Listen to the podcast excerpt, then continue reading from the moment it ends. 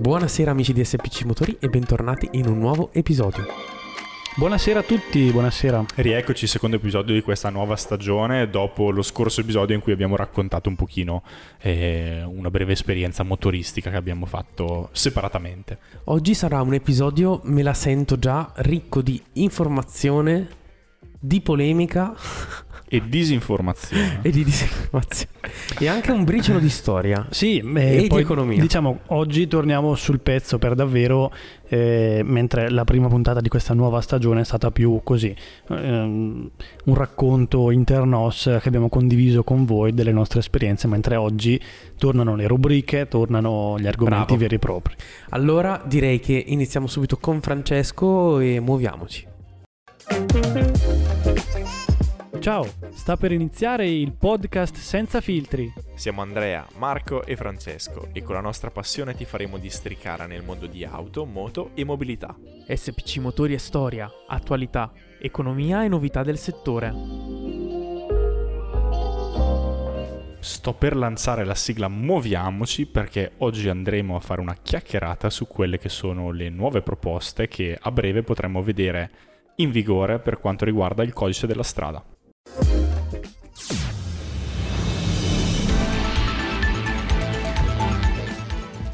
Ed ora la rubrica Muoviamoci.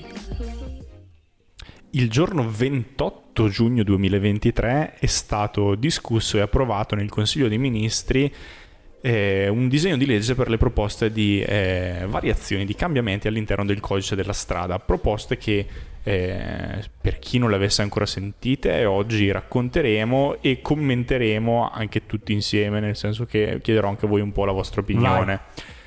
In linea di massima hanno tolto i limiti di velocità? Sai che penso di no. Gliel'avevi detto tu a Salvini? No, avevo proposto, no, niente. Non aveva fatto un postulato ma è stato inascoltato. Perché penso è stato proprio lui in qualità di ministro dei trasporti a devi fare una raccolta firme, sì. Andrea, esatto. Niente, partiamo dal primo tema: alcol e droghe. Il disegno di legge prevede un irrigidimento nei confronti di queste due casistiche. Di conseguenza, per i conducenti che erano già stati condannati per reati specifici sono d'ora in avanti, in caso di approvazione, diciamo, obbligati ad installare un sistema che si chiama AlcoLock. In sostanza è un alcol test collegato all'avviamento del motore, dove tu, se soffiando dentro superi i parametri imposti dalla legge, non puoi accendere il motore. In verità per loro sarà proprio limite zero, tolleranza zero. Cosa ne pensate? Allora, qui c'è un discorso di teoria che ovviamente è condivisibile, secondo me. Io sono nazista nei confronti di questo argomento, quindi sì, allora siamo tutti e tre d'accordo. L'unica cosa che mi viene in mente è che mi fa straridere l'alcol. Esatto, cioè chiaramente è ovvio che la teoria è giustissima. L'alcol, cioè vorrei proprio vedere come è fatto questo meccanismo. E poi vorrei proprio vedere il 90% degli utenti automobilisti italiani con le auto che girano ora. Che cazzo di secondo me, pensando come verrà tramutato in termini pratici, ma magari al momento o di quando rientreranno in questa categoria, allora verranno obbligati ad andare in motorizzazione o comunque sia fare una revisione straordinaria del loro veicolo, o comunque sia in fase di revisione che deve essere fatta ogni 4 anni in caso di prima revisione di veicolo nuovo, oppure ogni 2 uscirà sulla schermata dell'addetto alla revisione che lui dovrà aver installato quel sistema lì, e se non ce l'ha installato secondo me non gli fa passare la revisione. Immagino è l'unico momento in cui l'auto può essere verificata. Certo che se non vai a fare la revisione o se vai a fare la revisione ma magari trovi un escamotage, cioè penso banalmente fai soffiare il passeggero dietro, il tuo figlio, infatti si accende con il fiato di tuo figlio che auspicabilmente magari non ha bevuto e auspicabilmente non soffia, poi magari perché devi anche prestarti alla fine, cioè sei il suo complice. Ragazzi, secondo me sarà facilmente procediamo, sì, giusto, sì, il concetto vai. Ma aggirabile, via veloce. Patente e neopatentati. Siamo freschi di un avvenimento che tra l'altro coinvolge un pochino anche in parte il mondo in cui noi siamo diciamo, in cui noi operiamo, cioè quello dei creator, degli youtuber, e mi riferisco ai fatti di... No, non ridiamo perché è una questione seria. Esatto, no, ai fatti di Casal Palocco, dove... Ridevamo, no, magari ci giudicate superficiali, no, ridevamo nel definirci youtuber. No, vabbè, è un ambito in cui anche noi operiamo, no, e anche noi comunque sia spesso facciamo video, contenuti mentre siamo alla guida, mentre facciamo cose. E ecco, vero, è un tema a noi vicino, e sicuramente quello che è successo è un fatto increscioso che ha sottoposto a ulteriore attenzione l'ambito neopatentati. Di conseguenza ci sarà probabilmente un irrigidimento dei limiti imposti, di conseguenza non si potrà ad esempio conseguire la patente prima dei 24 anni se da minorenni si è stati sorpresi alla guida senza patente e sotto effetto di droga.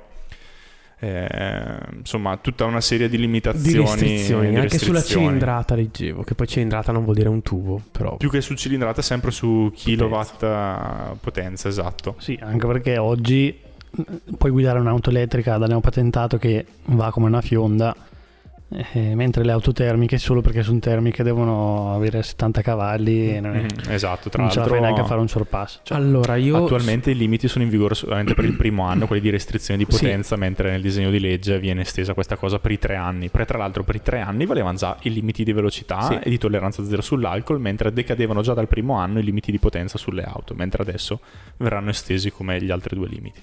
Allora, io su questa questione ho 2 cose solo da dire, sarò rapido ma devo dirle. La prima, questi provvedimenti che avvengono dopo una notizia di cronaca mi fanno incazzare. Vero. Perché è proprio la classica contentino, sì, proprio la classica, bravissima, populista, cosa politica per mettere le anime a tacere, cioè, ma ragionate un provvedimento, non fate queste cose da proprio politici mediocri che mi fanno arrabbiare da morire. Può essere magari il provvedimento più giusto del mondo, non sono... Sì, però già solo per il fatto che ha pensato in 2 settimane, solo per dare... Solo perché è successa questa roba qua, l'hanno cacciato dentro in questo disegno di legge. Ma queste cose qua mi fanno imbestialire. La seconda considerazione, io la pensavo così anche sul limite di 1 anno. Dico che con le auto, anche quelle più piccole, con 70 cavalli tu puoi andare ai 170 all'ora, 160 all'ora. Sì, è vero. Impieghi più tempo a raggiungerle. Sì, infatti. E ti spronano di meno a correre, magari, sì, perché chi corre sull'appunto, però succedono, quindi non lo so, bisogna fare cultura automobilistica e cultura della sicurezza, più che, secondo me, pienamente d'accordo, conta molto di più, come sempre, la prevenzione più che mettere delle limitazioni alla libertà, fondamentalmente, di guidare quel cavolo che si vuole, solo perché è come un po' il discorso del... Non so, quando andavi a scuola, siccome uno ha copiato durante la verifica, allora, non so, sto sparando, il provvedimento allora vale per tutti. E no, cioè vale per quella persona lì che ha copiato, gli altri. Quindi sì, non vedo perché, siccome alcuni, allora limitiamo a tutti la possibilità di guidare un'auto con la testa, ma che ha tanti cavalli. Infatti. Vabbè. Ulteriore aspetto, telefono alla guida. Qui... Io mi sento di dire scagli la prima pietra che è senza peccato, sì, perché caspita, più o meno tutti cadiamo in tentazione a volte, e l'aggiornamento del codice della strada prevederà la sospensione della patente da un minimo di 7 a un massimo di 20 giorni, oltre alla decurtazione dei punti in caso si venga colti mentre si utilizza lo smartphone alla guida. Tra l'altro, in caso di incidente i giorni verranno raddoppiati. Io non voglio commentare tutto, però qua, cioè, se già lo dico anch'io da colpevole, sono sincero, però sì, tutti noi. Dico, che senso ha dire ti metto in carcere se ti becco col cellulare e poi non becchi nessuno? Cioè, mi fanno un po' ridere queste cose qua. Studiamo un sistema invece per cui si riesce a monitorare meglio quell'aspetto qui. Non so dirvi neanche io come, però dico così di ragionamento, dico, troviamo un sistema che vieti la connessione dei cellulari all'interno delle auto, tipo, non so, una camera isolata. Le funzioni in base a quelle che si possono utilizzare mentre è connessa all'auto. Non lo so. Ma oppure con delle telecamere, cioè, sulla strada, dico. Sì. Lo vedi se uno c'ha il telefono in mano. Sì. studierei delle cose un po' più intelligenti di inasprire le sanzioni, ma poi, cioè, se nessuno le applica, che ce ne facciamo? Sì, sicuramente dirlo, cioè se ti becco con lo smartphone stai senza... È un deterrente. Esatto, sì, è un po' un deterrente, esatto. Idem per limiti di velocità, vale un po' lo stesso discorso, come il guidare contromano, non rispettare le precedenze, guidare senza cintura, è tutto un inasprimento di quelle che sono le conseguenze.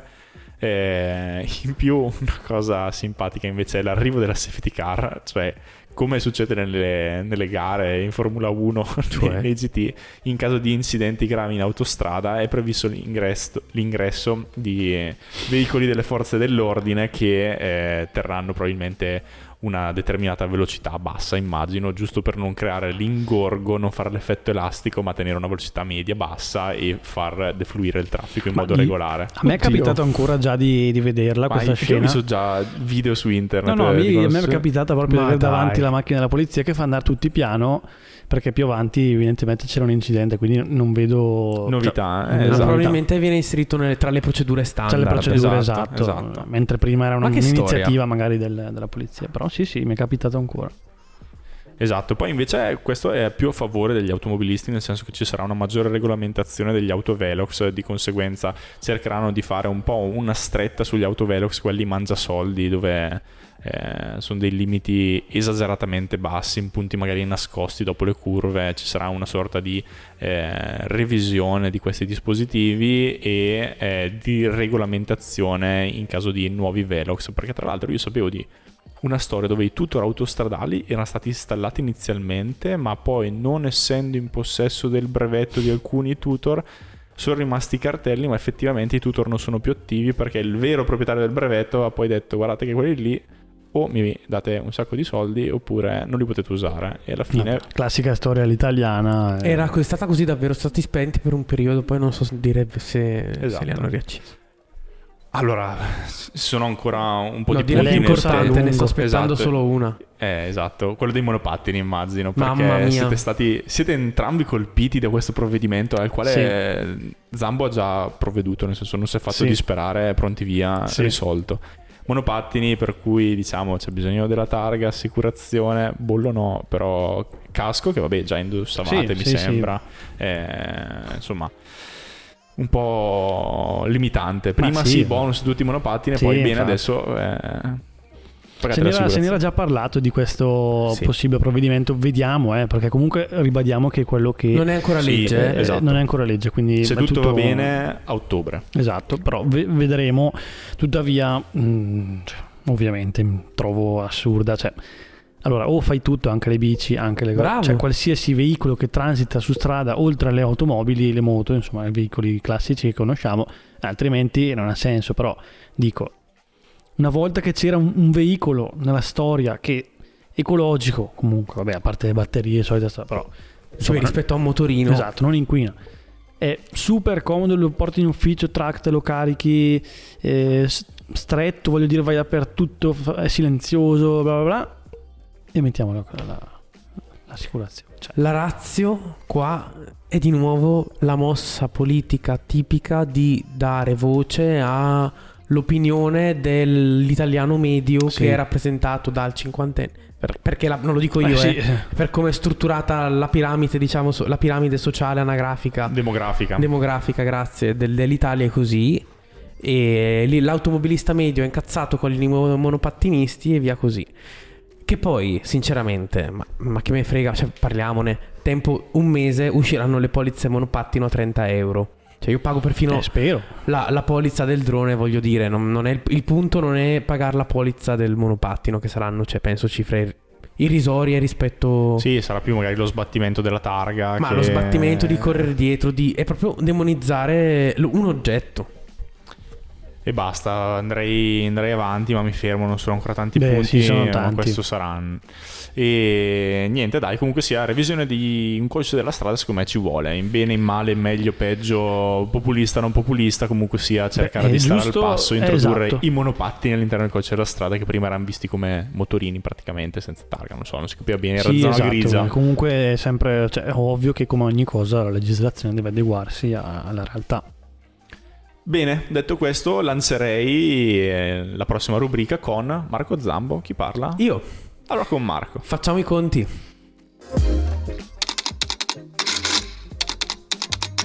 Calcolatrice alla mano, è il momento di facciamo i conti. Ebbene sì, i tasti della calcolatrice non mentono, è il momento di fare i conti. Oggi di conti ne faremo pochi, anzi forse solo uno, però parleremo di un argomento molto, io direi, controverso. Dopo, anzi, lo troverete controverso dopo l'analisi che faremo oggi insieme. Sto parlando dei rati di vendita delle automobili e in generale dei veicoli. Dovete sapere che nell'anno 2022, quindi un anno di crescita fortissima per il nostro paese dopo i dati e di fatto la crisi legata alla pandemia, quindi dicevo scusate, nel 2022, nonostante l'andamento appunto dell'economia, il mercato dell'auto ha registrato il secondo peggior risultato degli ultimi 10 anni.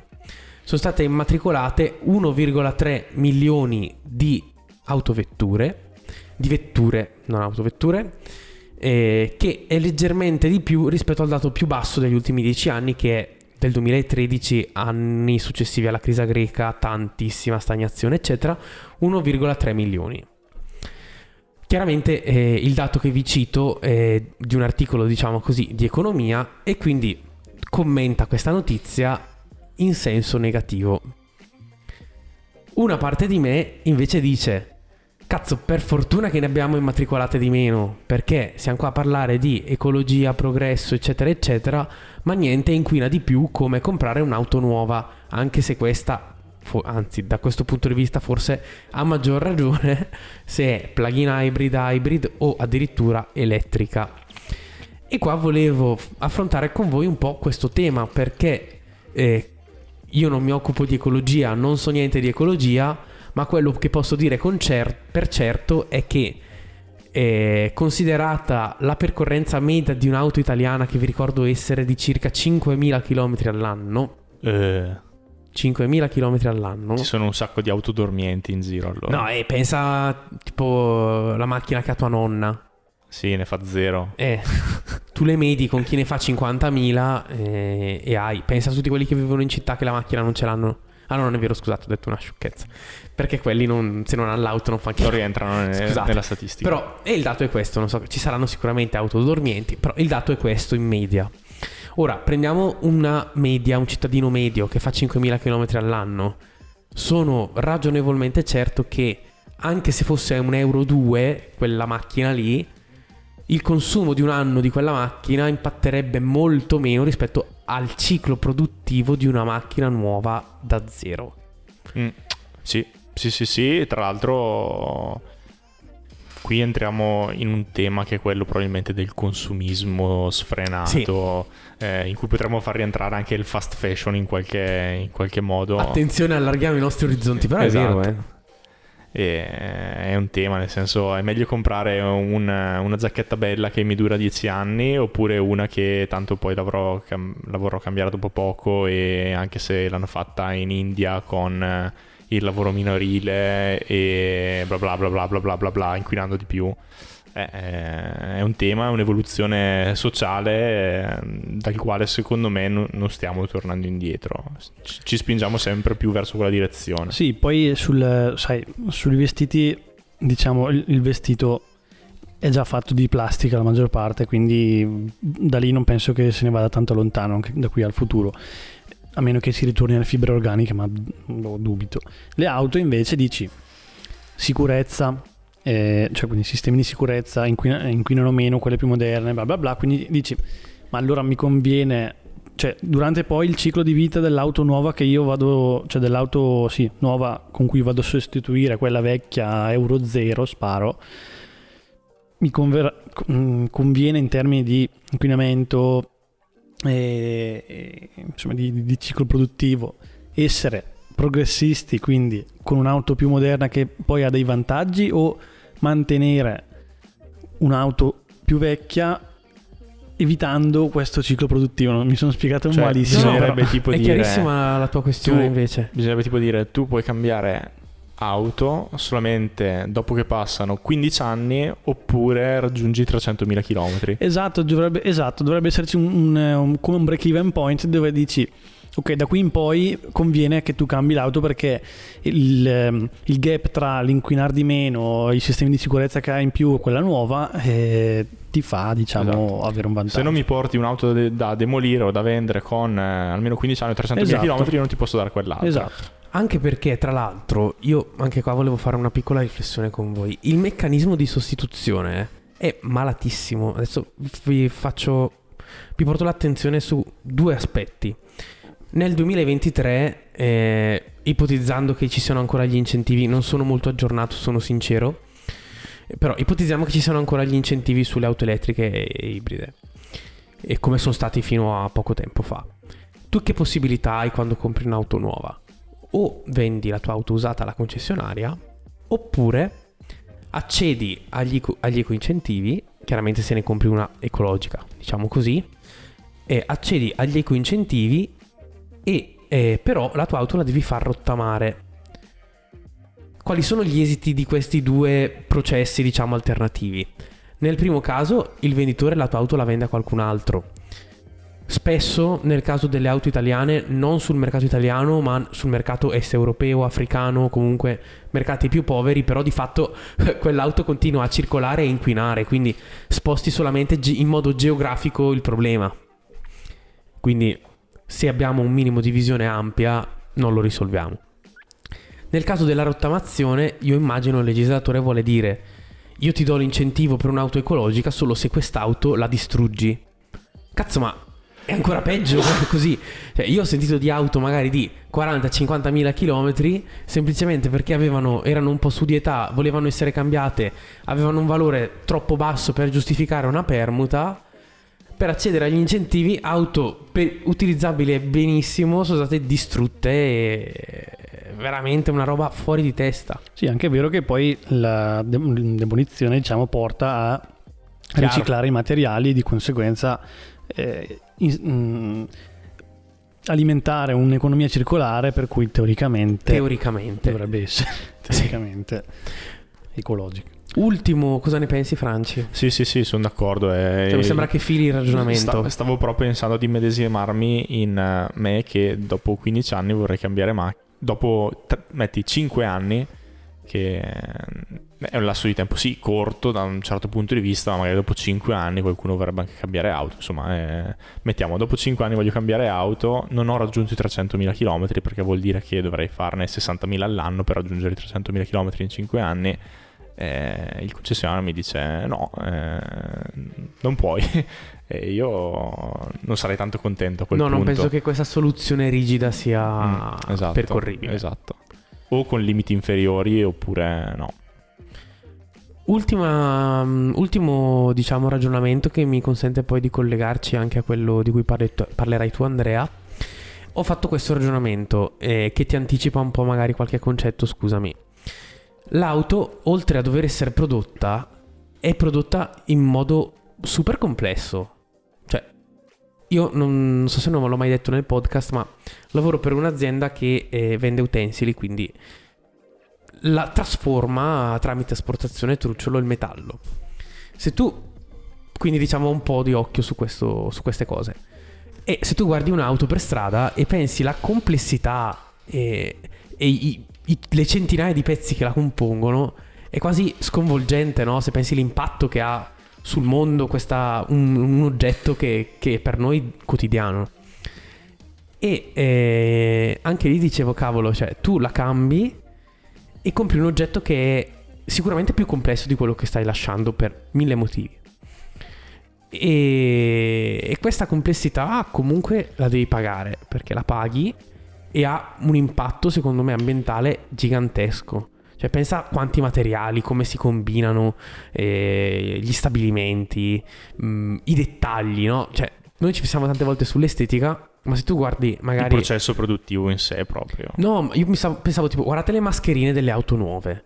Cioè, solo un oggetto che è solo estetico. Cioè, non è neanche, dici, vabbè, la sospensione è complessa ma ha una funzione, diciamo, di sicurezza, di comodità, eccetera. L'estetica di una mascherina, cioè c'è dentro plastica, metallo, inserti cromati, vernici, griglia. tutto un sistema, il radar adesso anche hanno, no? Quindi quello però è utile, sicurezza, sì, ok, però già solo per le strisce quanta roba c'è, e secondo me prima o poi dovremo fare dei passi indietro. Una soluzione di semplificazione quantomeno potrebbe essere ridurre la taglia di quello che stiamo comprando, perché è ovvio, se un oggetto è grande la metà, lì in mezzo c'è quantomeno la metà del materiale. Ah sì, già solo per quello, dici. Già solo per quello c'è la metà del materiale. E tendenzialmente anche magari più leggero e consuma meno. Vero anche questo. Quindi, alla luce di tutte queste, così, una assist enorme. E infatti il buon Andrea ci parlerà di...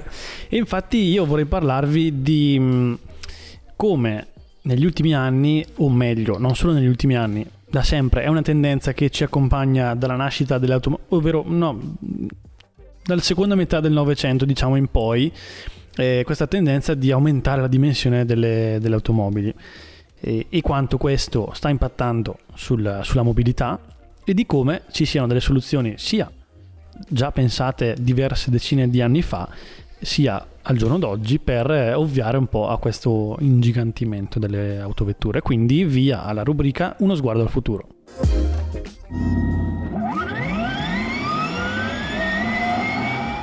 E ora la rubrica Uno sguardo al futuro. Allora, dicevo di una tendenza all'ingrandirsi delle vetture che va in particolar modo, diciamo, dalla seconda metà del Novecento ai giorni nostri. Questo perché? Perché se qualcuno di voi conoscesse la storia delle prime autovetture di inizio Novecento, dovete sapere che derivano dalle carrozze. Queste carrozze erano di dimensioni... Abbiamo parlato in un episodio, la prima auto qual era? Esatto. Le dimensioni non erano... Cioè, erano parecchio generose, anzi, se voi fate caso alle vetture di lusso dei primi anni, degli anni 20, degli anni 30, erano, cioè, vetture enormi. Dopodiché ci si è un attimo ridimensionati e le tecnologie sono evolute, quindi hanno permesso di racchiudere in spazi anche minori un numero maggiore di tecnologie e di avere comunque spazio e prestazioni in abbondanza, e quindi si sono ridotte. Poi però una tendenza, vuoi per la sicurezza, vuoi per esigenze della popolazione che sempre di più utilizzava le auto per viaggiare, per andare a lavoro, quindi insomma diverse... Per moda anche per moda, diversi utilizzi hanno portato le auto a ingrandirsi. Il problema è che oltre le auto che si ingrandivano ci sono state... Aumento della popolazione. No, aumento della popolazione, sempre più case, quindi lo spazio comunque dedicato alle strade è sempre più ridotto. Aumento anche del reddito, cioè della capacità di spesa, perché prima non tutti potevano comunque sia permettersi di avere un'auto, vero, mentre adesso è ben diverso. Sì, oltre... più di un'auto a nucleo familiare, anzi, nella maggior parte, esatto, dei nuclei familiari. Quindi tutta una serie di motivi hanno portato poi a... le città piene di macchine, quindi aumento del traffico, proprio congestione anche a volte che ha portato a una difficoltà a gestire proprio questo aumento del traffico, specialmente nelle grandi città, e quindi nascono poi, cioè, o meglio non nascono adesso, ma a un certo punto, a un certo punto della storia sono cominciate a sbucare anche soluzioni di mobilità, anche il monopattini di cui parlavamo prima, cioè sono tutte soluzioni di mobilità, sì, alternative che permettono di evadere da questa necessità di avere per forza un'automobile ingombrante, ma di riuscire comunque a muoversi. Negli anni 60, anzi all'inizio degli anni 50 già, una di queste soluzioni era già stata pensata. Quindi con largo anticipo, dato che come potrete immaginare negli anni 50 le strade non è che fossero così tanto affollate, specialmente in Italia.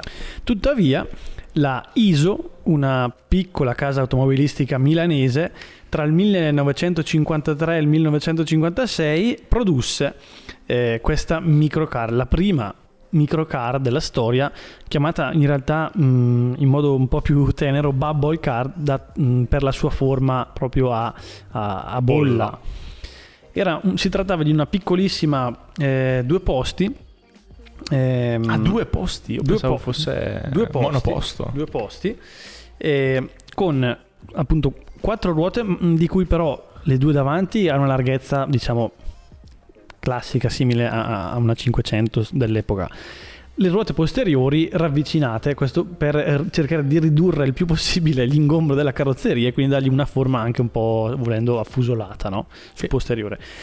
Curiosità, poi non mi dilungo troppo su questo modello, aveva un unico portellone anteriore, quindi tu bellissimo. Non è che avevi le portiere laterali, uscivi da davanti, certo, e si apriva con il volante attaccato al portellone. Esatto, il piantone dello sterzo diventava verticale in modo da darti più spazio per uscire e tu uscivi dal frontale di quest'auto.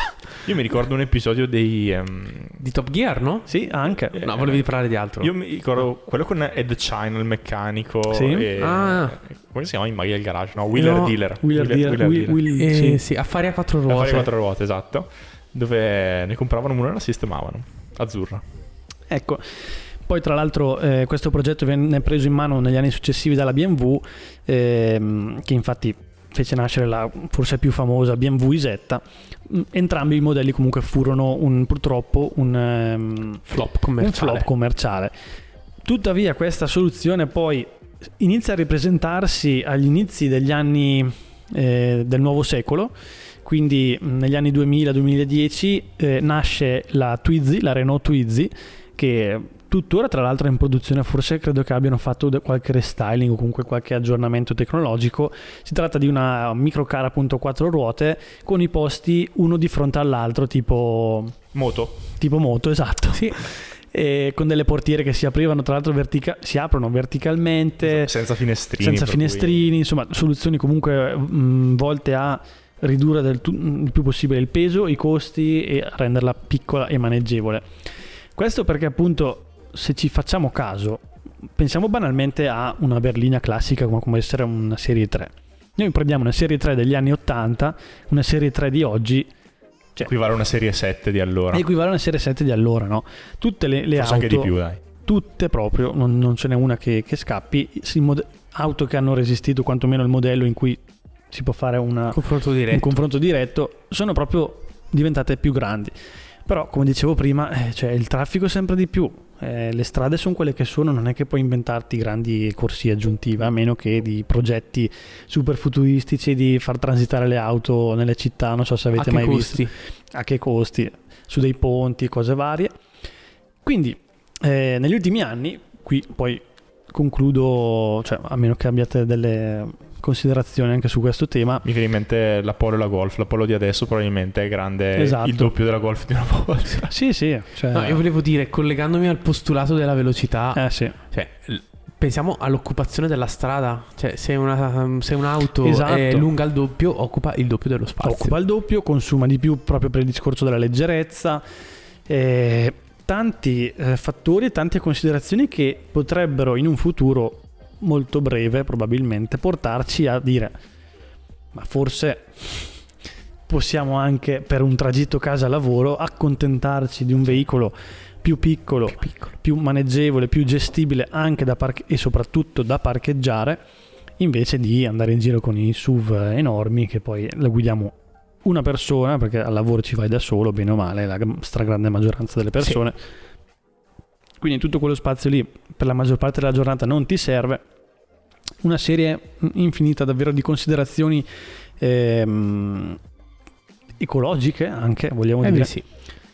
Io penso a un dato, non ho un dato statistico, diciamo una fonte ufficiale, però penso al piazzale di casa mia, questa è la fonte, sì, che da quando ho preso la patente, io da sempre parcheggio l'auto in questo piazzale e nel 2017 quando ho preso la patente non avevo problemi a trovare posto per la mia auto. Invece dall'era post-Covid, non so, o è un caso del mio piazzale che serve comunque sia diversi condomini con tantissime persone, per cui è un campione statistico comunque, seppur di un'area geografica molto ristretta, ma comunque sia rilevante in termini numerici, non si trova più posto. Cioè devi veramente, non puoi arrivare la sera tardi perché altrimenti non sai dove mettere l'auto. Però questo, cioè, è un problema grave perché la macchina non è che puoi lasciarla sul marciapiede, no, cioè, quindi è una cosa di cui dovremmo prima o poi anche preoccuparci, al posto di pensare solo a davvero fare questi SUV enormi.